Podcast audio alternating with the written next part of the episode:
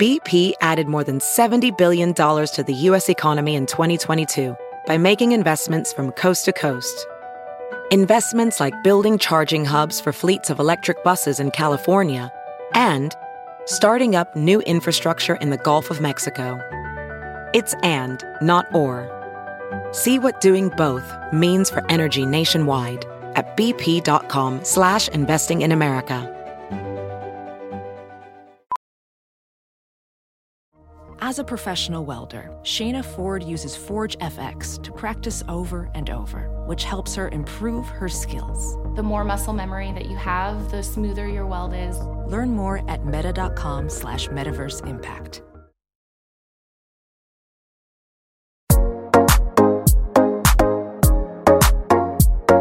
Hello, everyone, and welcome to Freckled Foodie and Friends, a podcast focused on making healthy living approachable, hosted by yours truly, Cameron Rogers. Guys, I'm so excited to share with you today's episode. We are joined with Sports Illustrated model, like no fucking big deal. Are you kidding me? Emily DiDonato. She's also an incredible content creator on Instagram, TikTok, YouTube, you name it. She is freaking doing it. She is the face of Maybelline, so you've probably seen her somewhere. And she's an overall just beautiful human. I loved recording this episode. I have been a consumer of her content, a follower for a while now. I love her. I love what she talks about. I mean, she's the most beautiful person I've ever seen in my life. So I hope you guys enjoyed today's episode. Good morning, friends. I am so excited to have on today's guest, Emily DiDonato, Sports Illustrated model and content creator. Truly one of the most beautiful people inside and out. I've never met her, but from what I can consume on social media, I mean it. Um, so thank you, Emily. I'm really excited to have you here. Oh my God, thank you so much for having me. I'm super excited. So nice of you to say all that about me. well, it is very true. I'm really excited to learn more about your journey, but also share your story with our community. I first I, I, forget exactly how I found you, but I remember really when I like actually started actively following because you know how when you follow people but they're never on your page and it's like okay like oh i know who that person is but i never see any of theirs. Yeah. I remember i watched your youtube video which we're definitely going to get into all about your journey of body confidence and self-love and it really resonated with me. And obviously, we have very different careers, but I remember that was the point where I was like, okay, this chick is awesome and I need to actively follow what she's doing. So that was that's, my selling moment for you. that's awesome. I'm glad that that's kind of your connecting point with me. I know that video resonated with a lot of women, and that makes me really, really happy. So great. yes, it definitely did. So to kick things off, how would you define success? I think I would define success as feeling fulfilled and content in what I am doing. So I don't really think success is about necessarily being number one in whatever industry you're in. For me, I always feel the most successful, honestly, when I feel also organized, but yes. also I feel content and I feel fulfilled by what I'm doing and I feel inspired by what I'm doing. And it's definitely taken me quite some time to find that flow in my my life, my personal life, and my career. But I feel like I've gotten there. Um, but that's kind of how I define it. Yeah, I totally agree. And I'm curious because you do wear a few hats, but I guess if you were to choose like the two main ones, it would be modeling and content creating. And when you compare those two, do you feel success in different ways depending on the career or the hat you're wearing at that moment?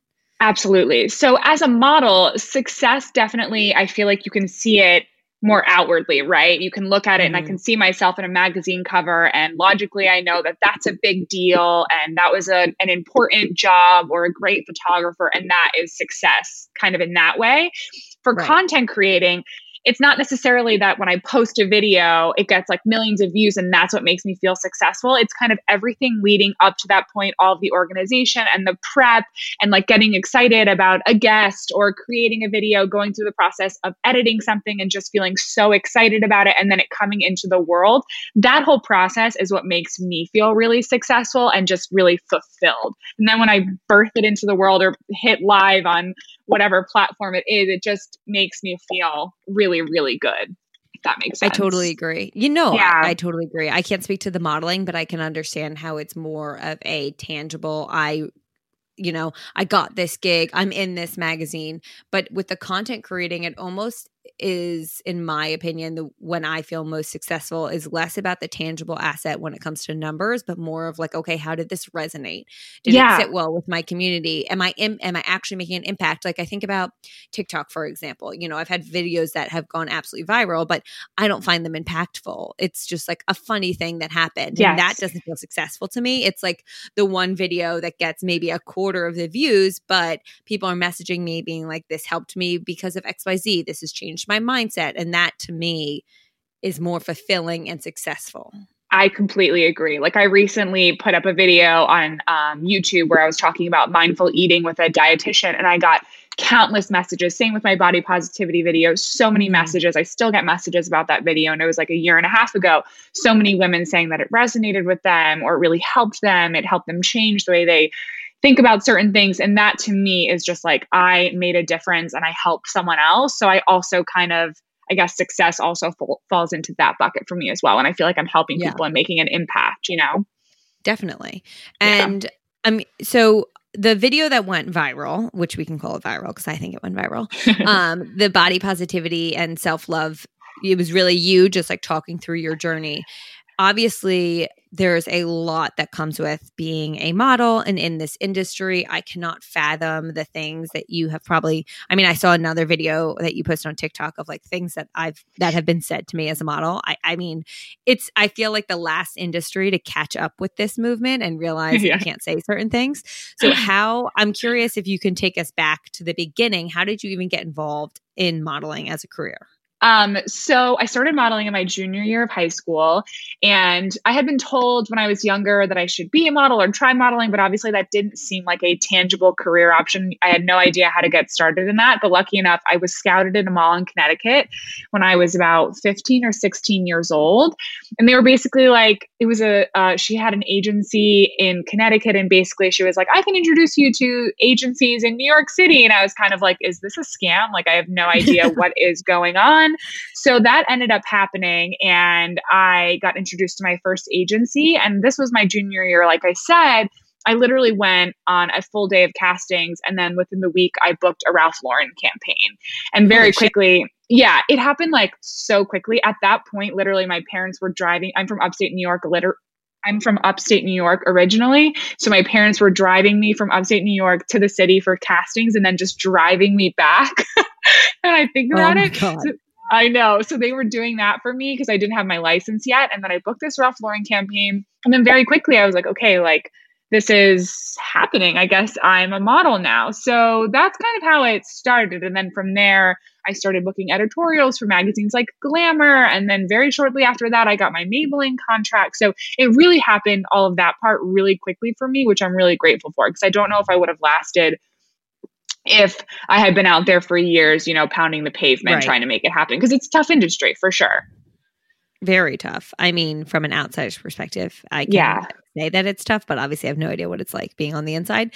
And when you were in your early modeling career and you know is it fair to say like you're one of the faces of maybelline i feel like you're on every yeah. maybelline something okay yes yeah, amazing yes. so when you started this career how did it affect like what was your relationship like with your body and your beauty and your weight and all of that and size and you know what were the comments you were receiving and how did that impact you because you were in your very formative years in my exactly. opinion at that age and you know we all hear a lot of things over our lifetime but i do think those like late teenage comments really mm-hmm. mold your thoughts about your own body and your relationship with food and exercise and all of that Totally. So I was in my junior year, and at that point, I played sports all my life. I was playing varsity basketball, soccer, and lacrosse.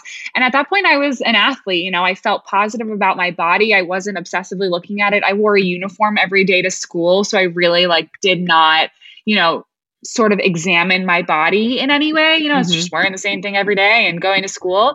When I started modeling and started getting comments, it's interesting because I was at this point with my body and exercise where I realized, oh, if I don't eat, you know, this, this, and this, you know, if I don't eat Burger King every day after school, I look better, like in my school uniform. And so I started mm-hmm. getting these comments from agencies and from clients, and people would say, you know, she's too athletic, she's too curvy you know, she's not a size zero or a size two. And I definitely wasn't. I was a size four, six coming into the industry. And that was like unheard of at the time, like totally unheard of. Because I, Which I wasn't so insane if we think about that comment. Especially like, now, right? Yeah. Like yes. everyone was either one or the other. You were either straight, you were either straight size or you were a plus size model.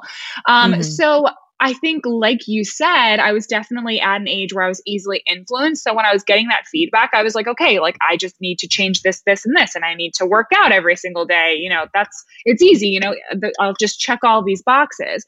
But then I think the more I realized I could manipulate my body, the more obsessed in a way I got with it because I was like, okay, like I have people who are waiting on me and waiting to see results and waiting for me to lose weight and I equivalated losing weight and fitting into this mold as success. Kind of going back to what we were saying, what yeah. is what is success to you? At that time it was like how can I be thin and how can I do what other people are telling me to do? Because I was young mm-hmm. and I felt like if I do what other people tell me to do, then I'll be successful. So if I'm thin, that means that I'll be able to succeed in this industry and that means like everything will be great.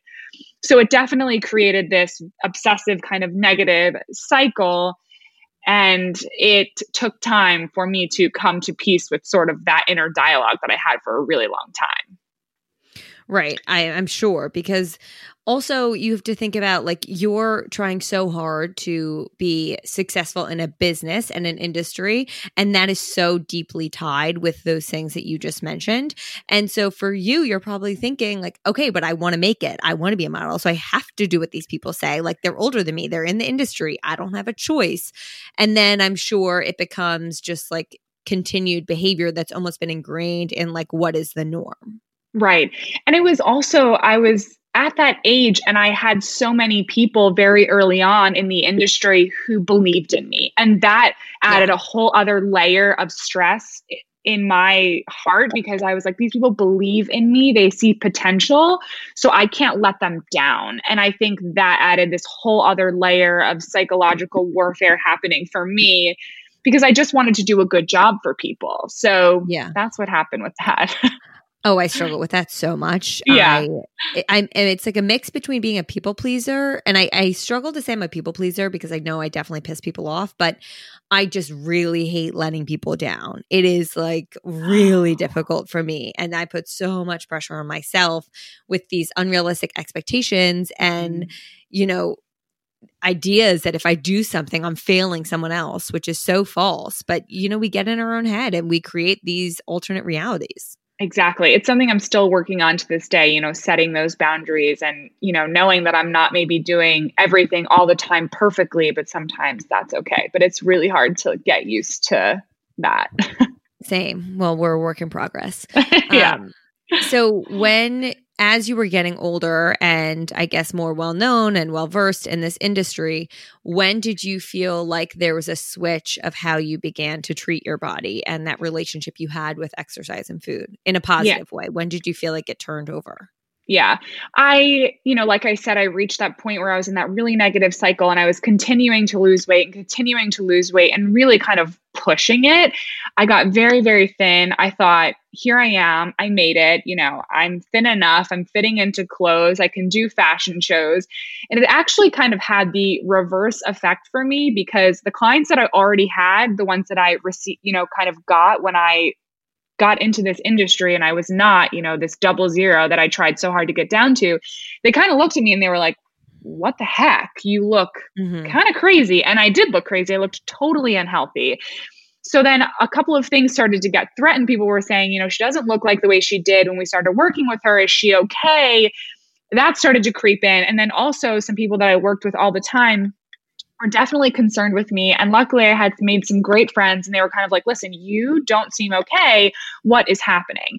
So I was like, okay, people I love and care about are concerned about me.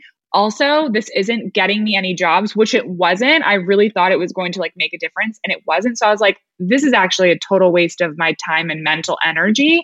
So then I kind of swung in the total other direction, right? I was, I just kind of gave up and dropped the ball on all the obsessive habits and things that I was doing. I was just like, it's so exhausting. It's not making me more successful and people are worried about me. So I really just need to like let go of this for a moment and take a break. And I actually took a break from working. I think for like three or four months, I moved home because I was so fried. I think my whole body, emotionally, physically, and spiritually, I was just dead because I was on a hamster wheel. I was like really mm-hmm. trying hard all the time. Like staying as thin as I was was not, it was a full time job psychologically and physically.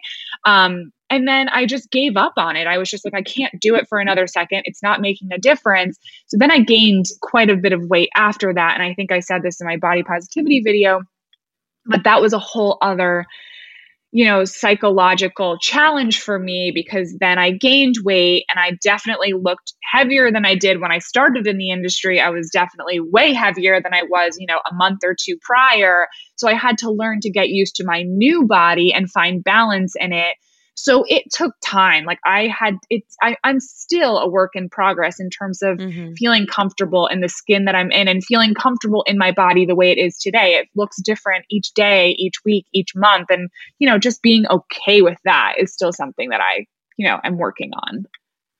Definitely. And I think, I mean, we obviously had different experiences, but for me, I became like pretty obsessive over things right out of college and lost mm-hmm. all this weight. And it was the same thing where it was i almost thought okay well if i get back to mm-hmm. this size that i was chasing from like i i don't even know what size it must have been like a high school size because i know i was smaller by the end of all this than i was in college and it was like if i get there then i'll be happy like i don't know mm-hmm. what i thought was going to happen but i reached that point and realized i was the least happy i'd ever been i was so anxious i was depressed i was crying for nothing over nothing i was so stressed about everything everything I was putting in my mouth. I was so stressed about when I could get to the gym. Like this hamster wheel, like you said, it took up so much mental space. And I think when I finally hit that breaking point and was like, this isn't how I want to live my life, it's interesting because after gaining weight, and, you know, I probably gained like 25 ish pounds, and now I'm on the other side of it even though there are, and I think that this is something that isn't discussed enough, it's like, yes, I love my body more now. I am so much happier. But there are still moments where that like comparative thought mm-hmm. comes in like whoa you look different than you used to and you have to really like check yourself and sit down and assess it and be like okay we don't talk to ourselves like that anymore yes i look different but you know we're all continuous works in progress and i don't think it's realistic to ever say like oh we're going to get to this point where every single thought is positive and we never feel uncomfortable and we just love everything about ourselves because i think when I used to hear people say that and I was in a not so great spot, I was like, I can't even love myself right. Like, I can't mm-hmm. do anything right.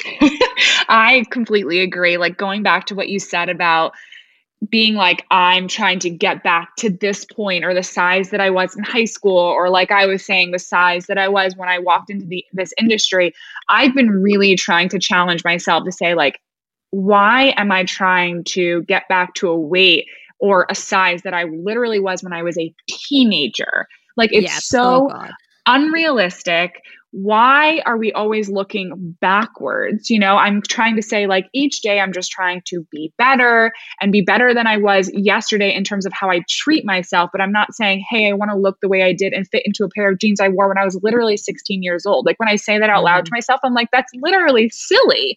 You know, there's, it's, so it's exhausting and it's just not going to happen. So, how can we reframe that? But yeah, it definitely the, the mental space that it opens up when you stop holding yourself to those standards is incredible, but you're really the only one who can open that floodgate for sure. you really are. And yeah. exactly what you said of like comparing it when you say it out loud. I once had the realization I'm turning 29, but well, tomorrow. So by the time this episode comes out, I'll be 29. And I was comparing myself to like this 18 year old version of myself. And I'm like, that is 10 years ago. Yeah. Imagine if I was 18 comparing myself to my eight year old body. Like, yes, obviously you grow a lot more during that, those 10 yeah. years than the latter, but still, like 10 years makes such a difference. So much shit happens, both mentally and physically. And it's so draining for us to keep chasing uh, over like a past version of ourselves when that doesn't assess, it doesn't include any of the personal growth that comes with that weight you might be gaining. Totally. And I think like getting used to those long periods of time, right? So we're saying where I'm 28 years old now, I want to look the way I did when I was 18, but getting used to those changes, I feel like is so important. And what I'm actually mm-hmm. working on now is like I used to get so mad at how much my body would fluctuate throughout a month with my hormone cycles because I just, yeah. for some reason, especially when I was younger and I'm still struggling with this, I would say models always look the same. They always look perfect. The ones that I see always look, you know, totally perfect and toned and not bloated. And I'm bloated, I feel like, for like half the month. Or like when Same. I eat like three french fries. And I used to be so hard on myself. So now I'm like, not only is my body obviously going to change throughout the years, I'm going to have children, but my body will also change throughout the month. And that's okay. And I should just get used to it because it's not going away. Right. It's it's not changing. The other thing is that I remind myself, like, you know, the days where I wake up and I am super bloated or constipated or whatever from something I ate, it's like this is all temporary. Right. Like my anxious mind goes immediately to this is the new normal. And, you know, everything, emotions, physical, like feelings, they're all temporary. And reminding myself of that in those moments is oddly helpful for me. I don't know. It's comforting. This too shall pass. yes, exactly. It all gets better. Um, yeah. So I'm curious, you know, where do you see the model or how have you noticed the modeling industry change over the years and where do you see it hopefully going in the future? Yeah. I mean, like I said, when I first started, it was very much every model was 5'10 or 5'11, a double zero, and it really did not go far from that. Um, and it was tough, like I said, when I came into this, but obviously things have changed so much. We're seeing so much body diversity, which is amazing. Women of all different shapes and sizes and ages. And that has mm-hmm. been, I remember when I first started to see that happening. Actually, I feel like one of the first models that I saw who was not a typical straight size model really being celebrated was Kate Upton when she was on the cover of Sports Illustrated. And then she was like yes. on the cover of Vogue a few months later. She really sticks out to me because I remember being like, wait, like she looks kind of like I look, and people are super jazzed about her.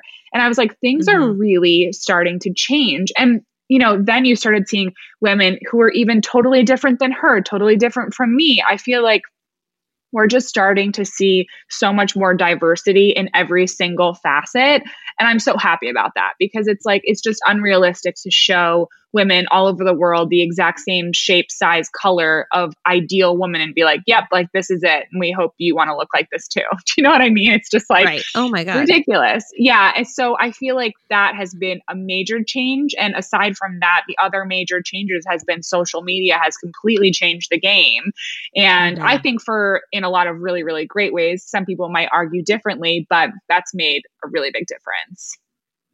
I think social media has such incredible and detrimental attributes mm-hmm. to it. And for me, exactly what you were saying, like the first comment you just made of we're all seeing the same thin white woman who looks a very specific way and we're all supposed to want to look like her you know for majority of our life i do think that's changing and with that i think it's in tangent with the growth of social media and i know for me personally i went through and was like okay who am i following and mm-hmm do I feel worse about myself when I leave someone's page? Then why the hell am I following them? And totally. a lot of times it's nothing on the cre- I mean sometimes yes the creator is like creating this false reality in my opinion by using like altering apps and stuff like that and only highlights and I get that it's a two way street, but most of the time it's actually my emotions reflecting onto the creator. And mm-hmm. if that doesn't make me feel good about myself, then like I just need to unfollow or mute that person for a while. Maybe I'll come back to them. Maybe I'll realize I don't need to consume their content, but it has such an impact on your own emotions by like what you're consuming. And for me, I went through and I did a full cleanse and not only did I unfollow people, but then I said, okay, who will make me feel better about myself? And I actually yeah. found a lot of these people on TikTok first. And oh, totally. I, yeah, like TikTok, I found so, so, um, like not crippling. I, I really hated it in the beginning. I felt it was toxic. Mm-hmm. I was getting all of these like small thin 16 year olds in bikinis, what I eat in a mm-hmm. day. I'm like, oh, I hate this. I don't look like any of these people. Then I started to find people who were encouraging and inspiring and looked like me or didn't look like me and really opened my eyes. And I started following them across all platforms. And I have noticed the most massive shift in my personal love for myself and my body by following people who look different than the mainstream media female we've been shown for the first 20 years of our lives. And I'm so grateful for that. And I think social media has a huge role in that because I think people are able to build their own platforms and they might not look like the model that's being picked by every agent but they're just a person in their home able to have a platform and share their real self Totally. I love that you say that too. I did the exact same thing with social media kind of purge in terms of mm-hmm. who am I following? Why does this person trigger me? It makes me feel bad. And for a long time, I would kind of blame other people for that. I'd be like, why is she posting like her six pack every single right. day. but I feel like it's we really get it. We get it. But I feel like it's really important to take that responsibility. Like you really are responsible for your own little digital world that you create. And I was the same way. I had to mute certain people or just say, you know, it's just no for now. I'm in a certain place where I can't process what you're posting in a healthy way. And you really can create a positive little inner world for yourself. You just have to go out of your way to do it. Otherwise, the algorithm's just going to show you stuff that everyone else might be watching, which is going to make you feel horrible. Right. And and that's why I think social media can be detrimental, but, but it can yeah. also be so incredible. And I mean, I'm so grateful for the community that I've created on here and I'm sure you are as well. And I wonder like where do you see your content creation going because I think it's a huge part of your business. I'm just like as a consumer, I love what you're putting out there and I'm curious if you have any I mean, I hate when people ask me like, "What's your goal? What's your plan?" No, no, yeah, I can have one, but I am curious. I'm just always curious, like where other creators see their pages going. Yeah, I feel like you know youtube had quite an impact on me. And when i started when i started my youtube channel i feel like i started going in this direction or having a better vision for what i wanted. And i think for now i really just want to focus on continuing to create this community kind of like you said. I just want to connect with as many people as i can and do it in a positive way. I want to have yeah. a positive impact on women. I want them to understand that even though i'm a model and you know outwardly it might look like i have this super glamorous life i'm a normal person. I go through things, you know, very similar to everyone else, actually, completely similar. I'm just a normal person. But I think in general, in creating this community, maybe one day I want to launch my own business. I'm not sure what that is, but I feel like I know that I'm in this unique position that people are interested in my life and what I have to share. And I'm so grateful for that. And I have such wonderful, sweet followers. Whenever I meet them, like in New York, they're always just really cool girls I would actually be friends with. Isn't I'm like, this is awesome. Feeling. Oh my god, it's I'm like so much like, fun meeting people. Oh, it's so nice and it's really interesting because I used to get approached occasionally. People would be like, you know, more so, oh, you're that model from this or you're that model from that. Now I get approached all the time. People say, oh, I'm subscribed to your YouTube channel. Like it'll literally be a girl behind me in the coffee shop and we just start talking and I'm like, we would literally be friends in real life. Like, yeah, you know, that's the best feeling ever. So I feel like one day I would love to start my own business and share something that would positively positively impact women. I think I just need to figure out what that is, but for now, I'm just trying to create positive and inspiring content that women hopefully relate to. So that's kind of I don't know if that that was a roundabout way of answering yeah, your no. question. I mean, none of us can really have set game plans when it comes to content creation because things change. Like if you had said two years ago, "What's your plan?" No one would have ever no. included TikTok because yeah. we didn't know it existed. so you have to be ever evolving. But I think you're on that path. So, I mean, as a consumer of your content, I definitely feel great about myself empowered you know you you really do bring a positive message and i'm curious what your favorite characteristic about yourself is oh my um oh, oh man, oh man, oh man.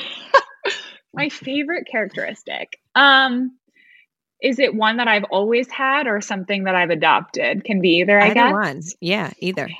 Um, you know, I think that I appreciate my willingness to experiment and try new things. I think for a long time as a model, I was just like, this is what I do, and there's nothing else to it. I show up and I take pictures and you know, I hope they're happy. But I've really embraced kind of dipping my toe into different platforms, different types of content, you know, meeting new people, reaching out to different people. I really just tried to always experiment and explore and figure out ways that I can grow and take myself out of my comfort zone. I think I I try to do that. And even when I'm sharing new things on my social media platforms, I'm like, I have no idea if anyone cares about this, but my goal is always to have a positive impact on the people who are consuming this content. So let's see what happens, you know? And mm-hmm. I always look at everything in life as that as a kind of ongoing growth opportunity. It's a great way to look at life. And also, I think so many of us are scared to try new things. And it's so important because you never know what's going to stick. You never know what you're going to love. I always say, like, you don't know what you don't know. So, if, unless you try it, you have no idea whether you're going to love it or hate it. Exactly. And you can never fail when you have that mindset as well. Like when I, I'm like, whatever, that was a test anyway. I didn't know if anyone was going to like it, but right. now I do, you know? Right. So I feel that way about real right now. I'm like, okay, I tried to do real estate. It did not work. maybe I'm just over it. Maybe it's just not going to be my thing. You know, added to the list of things to kind of figure out, I am also doing my best to figure out that one. Yeah, it's just I feel like it's trying a little too hard to be like TikTok. totally. Um, I mean, it's literally the exact mock. And I have to ask just because I love this story so much and it was one of the TikToks. It's I mean, I had followed you on other platforms, but it's how I then found you on TikTok. Can you please share your story of meeting your husband because I just think it's like unlike anything else I've ever heard yeah. So um, I know it's one of my most viral TikTok. It has like 14.5 million views. It's, it's insane. That's insane. That's another husband, wild thing about TikTok that it can just blow up. No social media. My name, his name is oh, Kyle. Oh, neither. He has none. So when I show him that, he's like, Emily, what the hell? I'm like, you're welcome. Like, I don't know. Yeah. Joe doesn't um, have social media either. And he got mad at me for a second when I posted a video that was like kind of similar. It was an AIM chat from when we were in high school because we oh, were, that's when we started dating. And he was like, You'll never be, he like kept asking me out as a joke. And I was like, Quit asking me as a joke. And he's like, We'll never be serious. And I'm like, Don't make promises you can't keep or something. and I found it right before our wedding. I like went on my old computer and found our AIM chats. And so I posted a TikTok of that and then vi- photos of us. And he's like, I just don't, I don't get this. What, what is the point? I'm like, you don't have social media. You don't understand, but it's cute. Like just say thank so you. cute. um, but yeah, so my husband and I, we met on a flight from New York to Denver. So we sat next to each other. He was flying to Denver for like a work ski trip. And I was flying there to shoot the cover of Vogue Australia we sat next to each other and midway I like woke up from a nap. I was wearing like a sleeping bag jacket and like Ugg boots. I'll never forget it. I like woke up from a nap, missed the meal, was like watching him eat, kind of sitting there doing Sudoku. And then he said something to me and we started talking. Um, and it was funny because then when we landed, my best friend texted me. Her name's Janine, and her name popped up on my phone. It was like sitting between the seats, and he was like, "Oh my god, I know her. I was just skiing with her like a few weeks ago." So I was like, "Wait, this is super weird." That is so um, small world. So we lived across the street from each other in New York. We were both from Shut upstate up. New York. We had like so many weird connections. Um, after that, he called me quite a few times, and I was like, I don't know why this guy I met on the airplane is like calling me all the time. so stupid. I was just like, what? I wonder what he wants. Duh, he wanted to like go out. um, and then a couple weeks later, I was in New York. Luckily, I was like traveling so much of the time, totally distracted, which I think is helpful, you know, in that situation. He was chasing, mm-hmm. and I was mm-hmm. just like, I don't know, I'm working. I'll see you whenever. Um, he's like, let me chase harder. yes, exactly. Um, so then we met up in New York, and he came to my birthday party. I think I invited him, and then we've basically been together ever since then. So yeah, it's just really crazy. Like I, I it's remember the day so vividly as well. Like I still have the emails, and I actually wasn't even supposed to be on that flight. It got changed because it was snowing in Colorado, which I did a TikTok on that as well. And um, you talk about like meant to be and serendipity. Totally, it, it's insane, and yeah, I just and he's in a, such a different industry than me, but he's such a good yin to my yang, like a great balance for me. But yeah, it's definitely a great story for our kids It's one day. story. yeah. And also for people listening who are single and are like, I hate the apps. I'll never meet anyone anywhere. You never freaking know. you like really you never don't. know who's sitting next to you. You never know who you're gonna meet. You you really never know. So just Totally. always be ready. It's funny because both of us, Kyle had actually, like, we both are such chatty Cathys, like on airplanes. We're those people that if you sit next to us, we're going to talk to you, which a lot of people absolutely hate. I'm like, hey, where are you going? Like, I like your suitcase. What's going on? So it's funny that we found each other because we're both those people.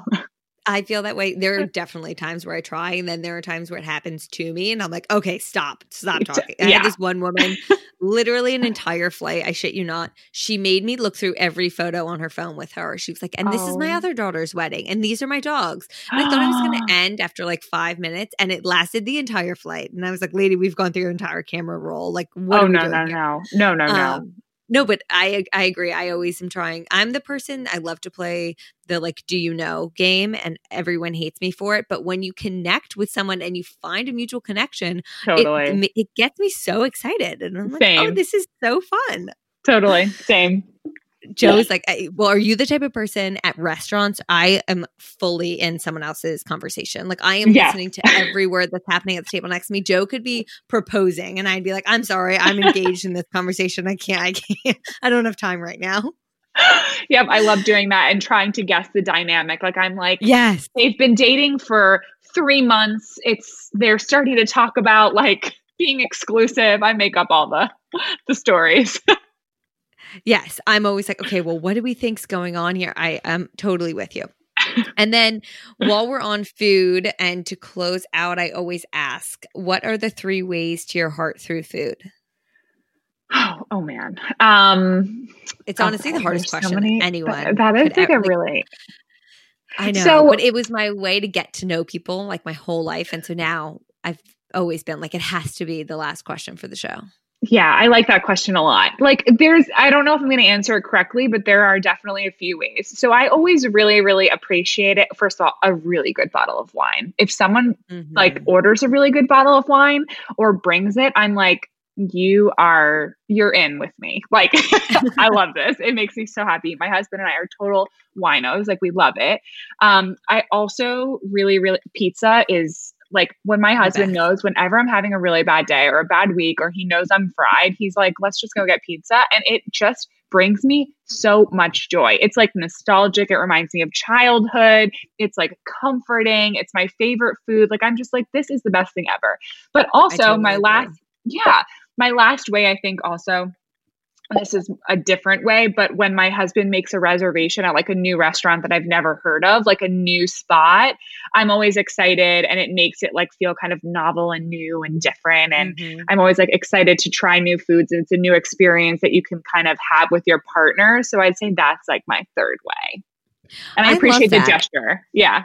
yeah. Oh God. Well, there's nothing better than like, hey, I made this reservation. I'm like, what? Yeah. You made a reservation? Such a low bar, but like Yeah. seriously, it is. Yeah. It's just it's something so nice. Um, and I struggle so much with New York of wanting to be a local places and loving places so much that I want to keep going. But also, there's so many restaurants. I always want to try new spots. I mean, it's such a first world problem, but I do love trying new restaurants and you know getting a feel for a new vibe and it there is something novel and exciting about it yeah. So those are my And I three have to- ways.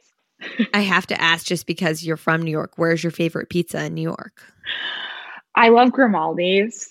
Um, I think that's really good. But I need to like honestly work on my pizza game because we always went to Grimaldi's, but I'm like, I feel like I need to venture out more. Out here in the Hamptons, I've been going to Sag Pizza and Sag Harbor.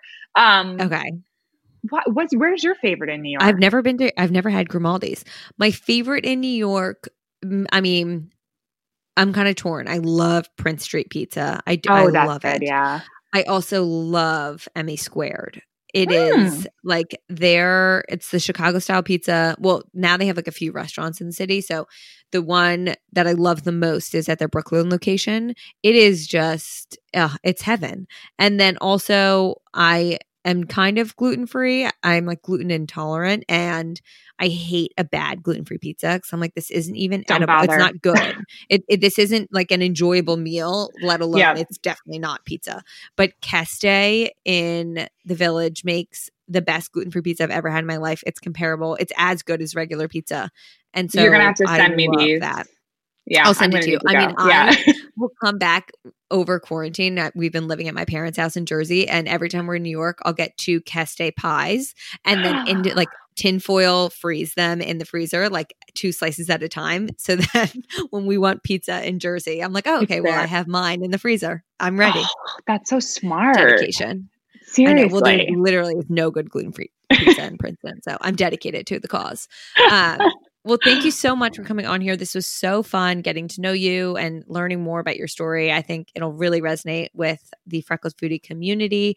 And for everyone listening, where is the best place to follow you? You can find me on Instagram, Emily DiDonato, also on YouTube, Emily DiDonato, and TikTok, DiDonato Emily.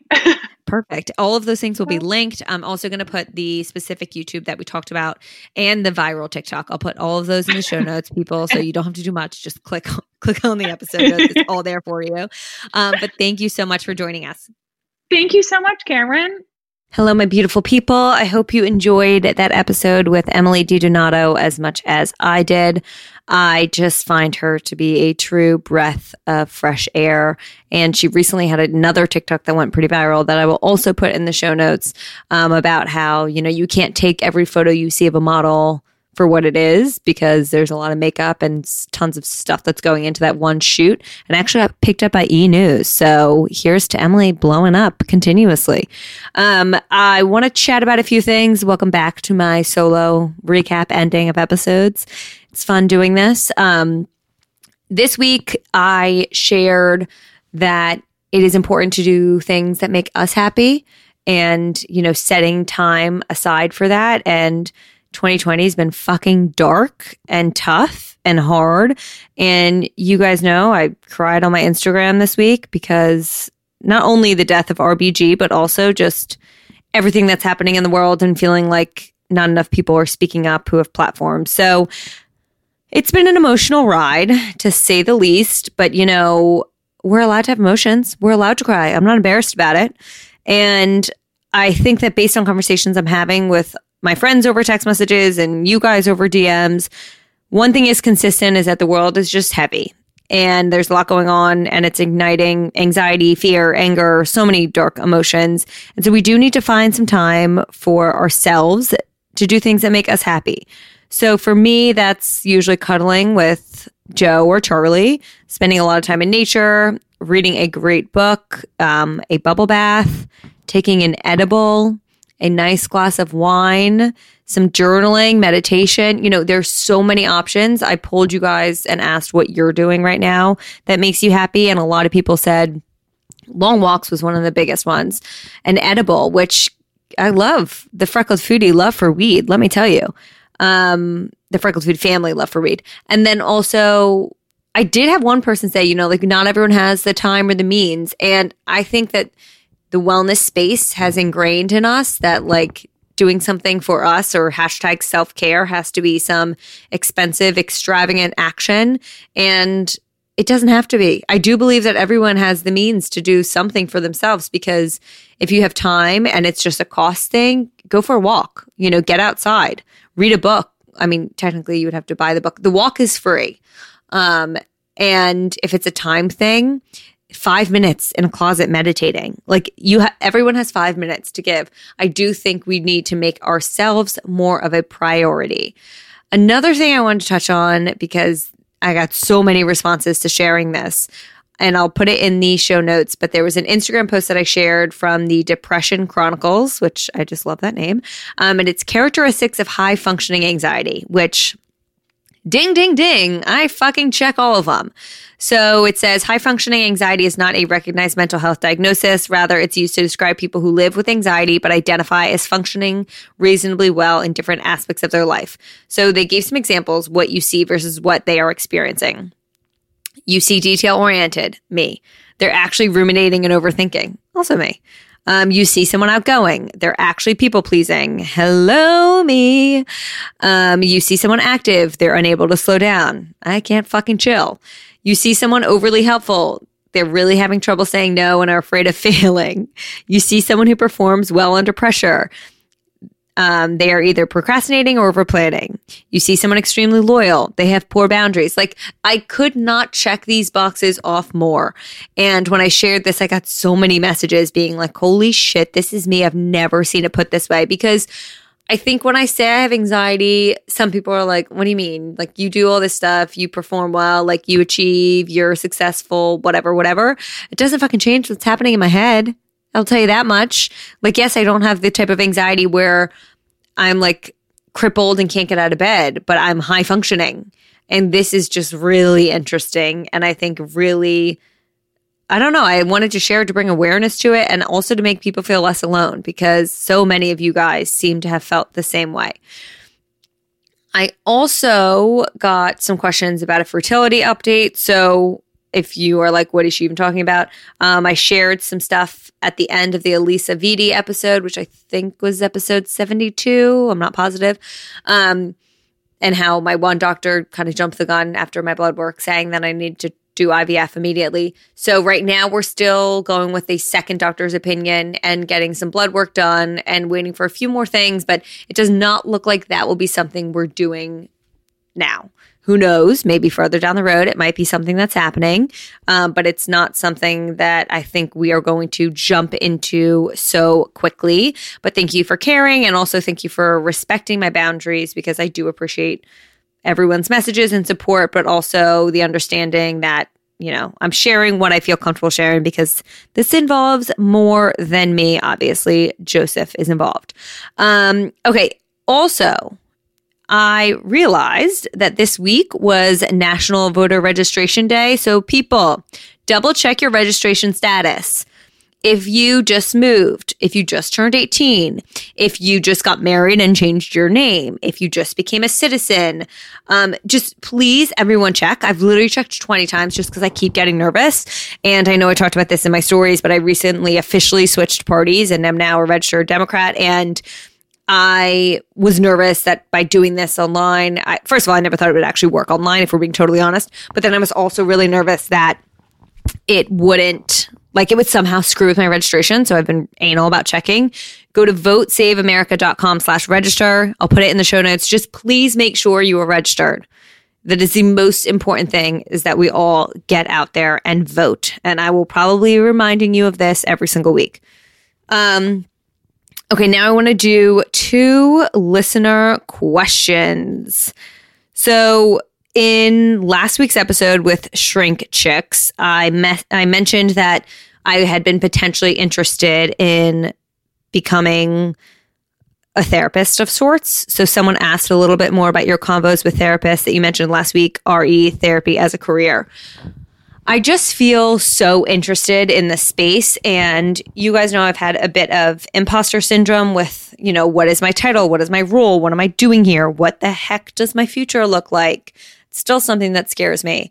And I was listening to this one podcast. Obviously, it was Dax Shepard, and the guest he had on was a therapist, and it just was like, wait a second. I think I need to be. I think I I want to become a licensed therapist. And I called Joe and I was like, I know this is crazy. He's like, it's not crazy at all. None of that is crazy. It makes total sense. And it's, I was a psychology major in college. My dad is a ther- was a therapist. Um, but also, I think for me, it's the human connection. It's the helping people. It's the dissecting of emotions and like seeing the broader picture. It just interests me so much. And I think that's one of the reasons why I love Freckled Foodie and what I'm able to do on here and health coaching is like having that connection. And I would love to deepen it and further it. So, right, I did talk with a few, a friend who's in the space and she connected me with a few people. And I looked into, you know, the many different licenses because it's kind of confusing, not gonna lie, um, and education and what that looks like. Right now, I don't think it makes sense for me timing wise. I really did really consider it. Like I straight up was almost about to apply. Um, and my mom heard that and was like, What are you talking about? You never told me. And I don't know why I never told her. Um, but I don't think right now it's the best time. and I do think that maybe it's something I do later in my life because who knows if freckled foodie is something that's going to continue at that point and maybe I want some more stability. I don't know. Um, but I'm not closing the door on it. I'm really interested in it. So that's kind of where I stand. It's something I'm definitely interested in and will continue to be interested in. I just didn't think timing wise with school, it made sense. Um, and then someone asked, Do you smoke weed mainly for pain, sleep, or just for fun? And it varies. It started, well, I mean, I started smoking weed just for fun when I was in high school and like breaks of college. Um, but then it became more of like a large player in my life because of my migraines and anxiety. So I guess that was more like for the medical benefits. And we are going to get into this a lot in an upcoming episode, all focused on the cannabis industry. Um, and then it was like, okay, this finally helps me sleep through the night. But I will say I prefer the Beam Dream for sleep in comparison to weed because I do wake up in the middle of the night after smoking or taking an edible. And I don't like that feeling. Um, and then, you know, a lot of it's for fun. It just helps me unwind. I like it. I'm giggly. I, I like that space that I enter. So it's a mix. It depends on the day and the night and what I'm looking for and who I'm with. But, you know, I don't discriminate. I love them all. I love all reasons. Um, that's it for listener cues. That is it for what I wanted to cover. Another fun thing I'm working on right now with a few members on the Freckled Foodie team is some merch. And as soon as I have information, I will share it with you guys. I'm pretty pumped about it all. I think we're going to do crew neck sweatshirt, joggers, an oversized tee, and a hat. And there are going to be some different slogan options for each. And within each option, there will be one slogan with a charitable give back. So I'm pumped. It's going to be something like I've never done before. And I'm curious how it will work, how it will be received, all of that good stuff. Um, but I will keep you guys posted on that. I think that's really all that's happening in my life. We are headed to New Hampshire this upcoming week, which I am super excited about. I'm really pumped to just chill and relax and sleep and hike and spend time in nature. And I've really tried to get ahead of all of October work so I can take some time to just chill. Um, we're going to get tested before we go and right when we get there, since there is technically that New Jersey to New Hampshire quarantine, and we want to make sure that we are tested if we, you know, want to leave the house. So I hope everyone has a great weekend. Please be sure to rate and or review the show. Screenshot, share in your IGs, tag Emily and I. I love hearing your guys' thoughts. And obviously follow me on Instagram at Freckled Foodie and the podcast link or page is at FFN Friends Pod. I love you all. You guys, thank you so much for listening to today's episode of Freckled Foodie and Friends. It really means the world to me. It means more to me than you could ever know. If you enjoyed what you heard today, please head over to wherever you consume your podcast and rate and or review the show. It not only helps the show's growth, but it really makes my day when I go through and read all of the reviews. If you aren't already, please follow along over on Instagram at Freckled Foodie for my way too active channel and at FFN Friends Pod for more information on the podcast. I hope you have a wonderful day and I can't wait to give you the next episode.